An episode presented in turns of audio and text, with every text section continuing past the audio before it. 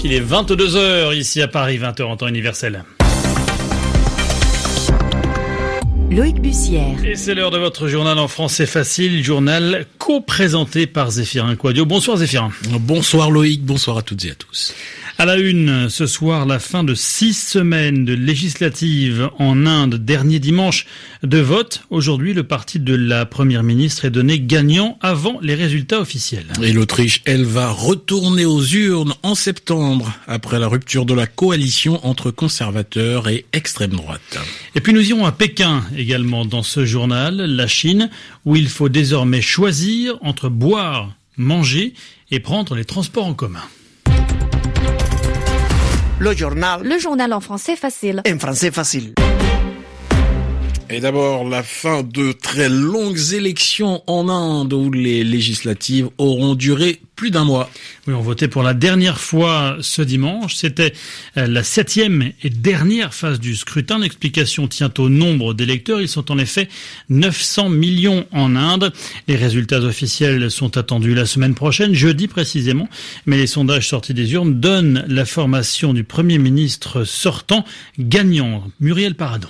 Autour de 300 sièges sur les 543 que compte la Chambre basse du Parlement, la formation conduite par Narendra Modi, le Premier ministre sortant, obtiendrait la majorité absolue, selon plusieurs sondages sortis des urnes. Des sondages qu'il faut prendre avec précaution, car ils ne sont en général pas très fiables en Inde.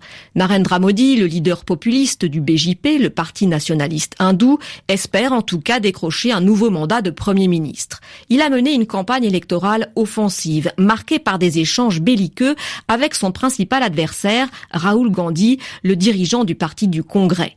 Très charismatique, Modi a aussi ses détracteurs. On lui reproche son ultra-personnalisation du pouvoir. Son bilan en matière économique et sociale est aussi critiqué. Il est vrai qu'il a beaucoup misé sur les questions sécuritaires dans un contexte de tension entre l'Inde et le Pakistan. Sa stratégie sera-t-elle payante? Il faudra attendre jeudi pour avoir les résultats officiels.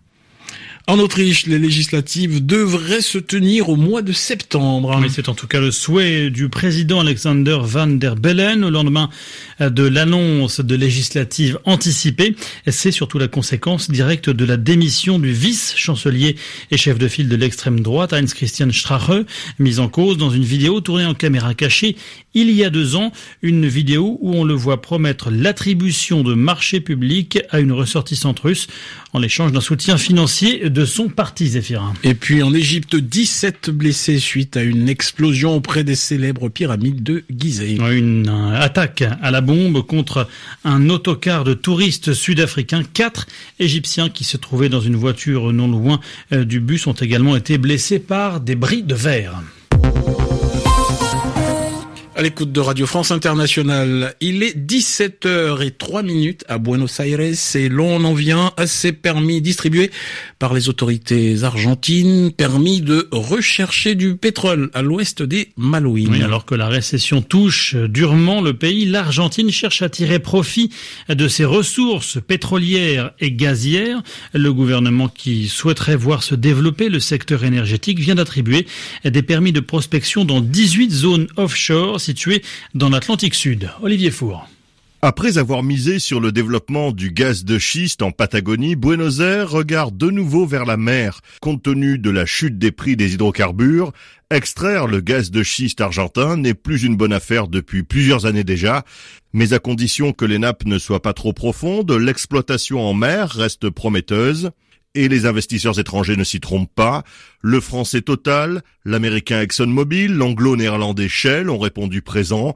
Les enchères pour l'exploration de ces 18 zones pétrolières du nord au sud de l'Argentine ont atteint 724 millions de dollars selon le gouvernement argentin. Certains permis ont été accordés dans un bassin situé à l'ouest des îles Malouines, sous contrôle du gouvernement britannique, mais revendiqués par l'Argentine.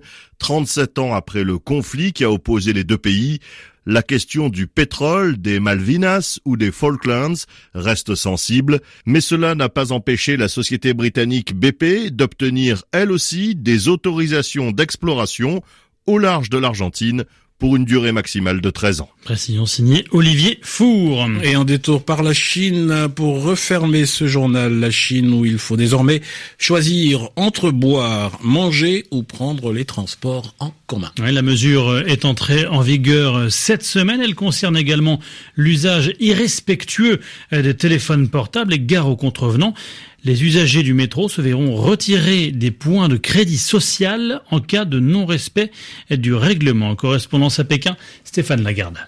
Cette nouvelle charte des passagers du métro vise à réprimer les comportements non civilisés, indique le règlement diffusé par la commission des transports de Pékin. Interdiction de terminer son beignet frit ou son pain farci entre deux stations.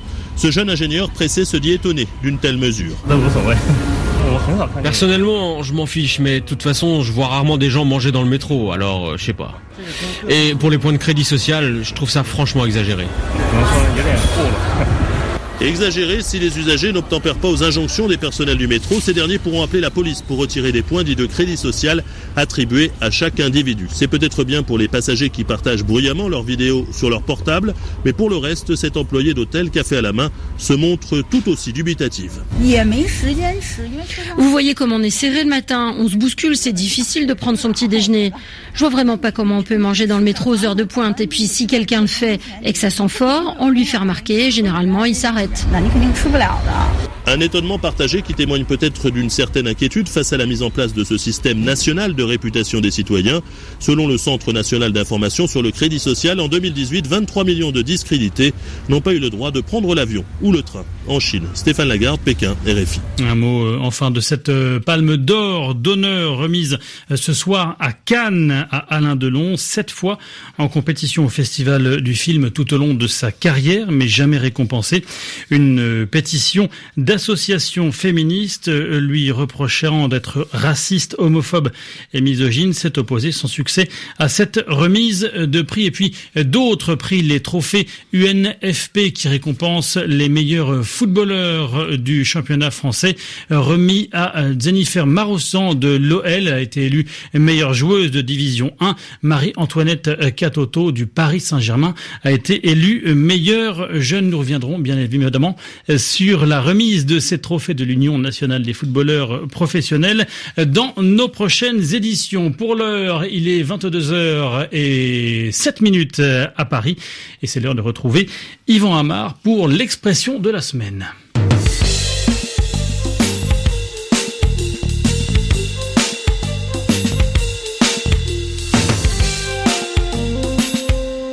Un député républicain monte au créneau contre Trump. Voilà du neuf, hein, puisque jusqu'à maintenant, les élus américains qui appartiennent à ce parti républicain sont plutôt fidèles au président, même s'ils s'en méfient. Mais là, Justin Amash monte au créneau et il souligne que l'enquête sur le rapport Mueller a été entravée, c'est-à-dire gênée, par l'attitude de Trump et que cette façon de faire de la part de n'importe qui d'autre pourrait aboutir à une mise en examen et que peut-être il faudrait commencer une procédure de destitution du président Trump. Alors, il monte au créneau, qu'est-ce que ça veut dire?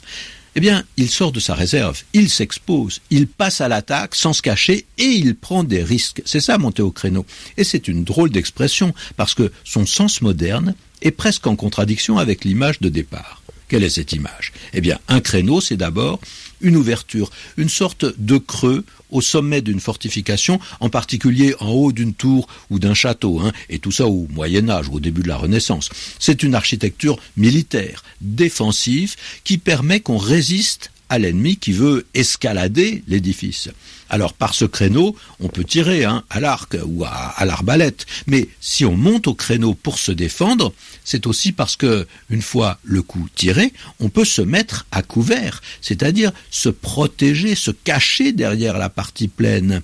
Et dans l'expression d'aujourd'hui, on insiste non seulement sur le geste d'attaque, mais sur le fait que on arrête d'être immobile, d'attendre. On monte à l'assaut et on quitte une position protégée et tranquille pour se montrer à tous. Aujourd'hui, c'est ça que veut dire monter au créneau. Merci Yvan Amar pour cette euh, expression de la semaine que l'on peut retrouver bien évidemment euh, sur le www.rfi.fr et sur les applis mobiles d'RFI. RFI où il est 22h09 à Paris. C'est la fin de cette édition du journal en français facile. Merci Zéphirin Quadieu de l'avoir euh, présenté à mes côtés. Merci à vous. Il est même pas poli. Merci à vous qui nous écoutez.